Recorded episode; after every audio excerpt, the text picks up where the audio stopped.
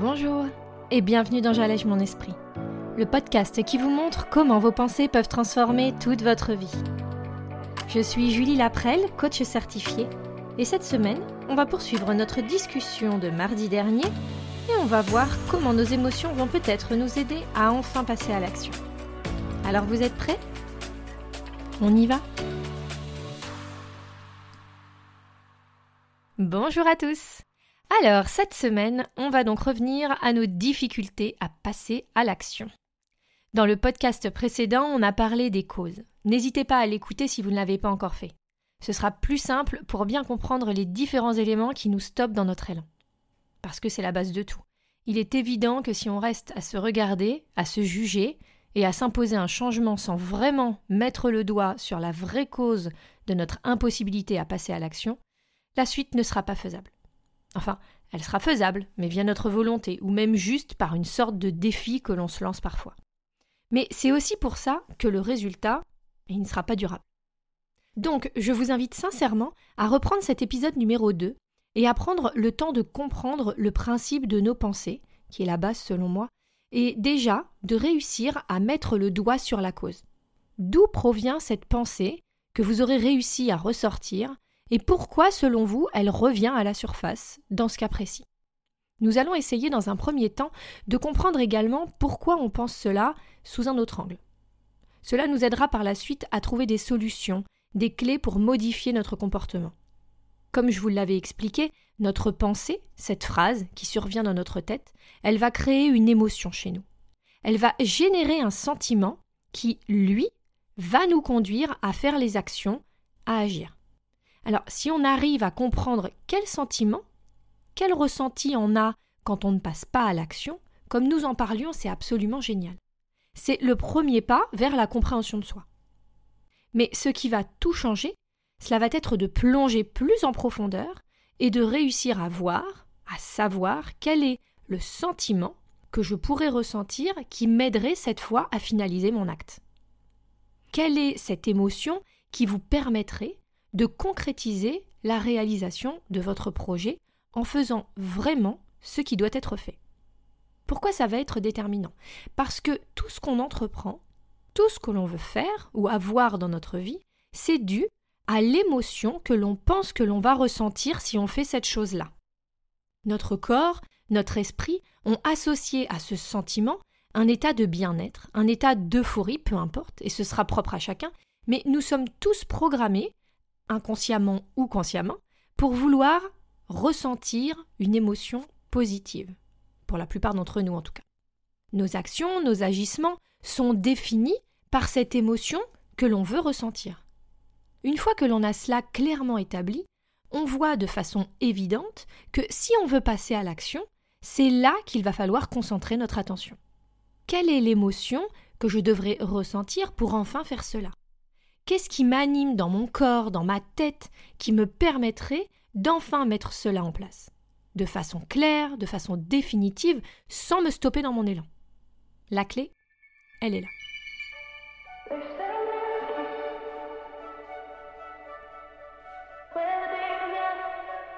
Si je me remets dans l'exemple de la dernière fois, vous vous souvenez où je ne vais plus manger cet aliment, de quelle émotion pourrait dépendre cette action? Qui ferait que cela deviendrait indispensable pour moi de le faire. Mais d'une place claire, motivante, sans pression ou obligation derrière. Cela pourrait être la confiance, cela pourrait être la sécurité ou même un sentiment de motivation. C'est vraiment à vous de mettre le doigt sur ce qui vous rendrait la tâche plus facile. De quelle émotion dois-je venir pour mettre en place cela? Je sais que ce que je ressens actuellement, c'est du doute, et que de là, je ne mets pas en place ce que je devrais. Je fais même complètement l'inverse. Donc, est-ce que, si je me sentais en sécurité, cela serait plus facile pour moi d'agir? C'est là qu'il va falloir essayer, tester en s'amusant, à ressentir et évaluer le résultat si cette émotion vous irait. Un peu comme tester quelque chose avant de finalement l'acheter, vous voyez. La palette des émotions, elle est tellement vaste que le shopping, il peut devenir sympathique il faut, je pense, saluer l'effort que l'on fait à ce moment-là, du temps que l'on va se donner. Parce que En effet, tout cela peut paraître fastidieux ou compliqué, mais c'est comme tout, on apprend. Est-ce que ce n'est pas absolument dément, excitant, plein de pouvoir et de bienveillance surtout pour nous-mêmes de se dire je le fais. Je le fais pour moi. Je décide d'enfin prendre ce temps parce que je veux me comprendre. Qu'est-ce qui peut être plus valable, plus enrichissant que déjà ce premier pas qu'on fait vers soi-même Il n'y a rien d'égoïste à vouloir entreprendre tout ça. L'idée, c'est de découvrir notre façon de fonctionner et au travers de ce travail, de réussir à rendre notre vie plus en accord avec qui l'on est vraiment. Est-ce qu'aujourd'hui vous êtes capable de savoir exactement ce qui vous fait vibrer, ce qui crée l'étincelle chez vous? Les buts que vous voulez vous fixer, les choses que vous voudriez réaliser dans votre vie Êtes-vous sincèrement connecté à vous, à votre essence, ou est-ce que vous vous accommodez de tout ça? Parce que la vie est comme ça, parce qu'aujourd'hui, avec le travail, la famille, les amis, vous n'avez pas le temps. Et puis, qui a le temps pour ça? Vous pouvez décider de le prendre pour vous, pour enfin vivre une vie délibérée dans laquelle vous vous choisiriez vous, pour être mieux avec vous et avec les autres.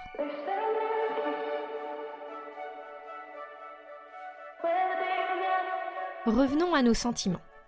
Ce temps pris pour réussir à trouver cette émotion, il va ensuite falloir trouver la pensée qui permettrait de générer cela chez vous. Qu'est-ce qui m'amènerait à être dans cette sécurité? Parce que je vous rappelle que ça se joue là. C'est notre pensée qui va générer notre émotion. Donc une fois qu'on a mis le doigt sur ce que l'on veut ressentir, le travail n'est pas fini. Il va, de la même façon que pour les sentiments, falloir essayer de se concentrer sur quelle est cette pensée que je pourrais avoir pour générer cela. Et c'est là que, souvent, par manque de notre connaissance de nous-mêmes, on se retrouve un peu souvent bloqué. Parce qu'on ne l'a jamais vraiment expérimenté cela. Nous, on était tellement dans ce schéma automatique de se dire je suis comme ça, donc je doute, donc je continue de manger cela, que notre cerveau, ça va être assez compliqué pour lui.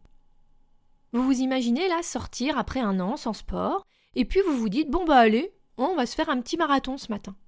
C'est comme tout. Échauffement, entraînement, une petite dose de motivation au début hein, pour pas se décourager devant la montagne qui se dresse devant nous, et puis on avance. Donc au début, forcément, ça va être un peu fastidieux, ça va vous paraître long ou compliqué, mais je peux vous assurer que plus vous ferez l'exercice et plus ce sera facile. Allez réussir à creuser, pour trouver cette fameuse pensée qui changerait enfin la donne. Quelle récompense quand on s'aperçoit qu'on peut penser différemment de tout ce qu'on a toujours fait, de tout ce qu'on nous a toujours appris.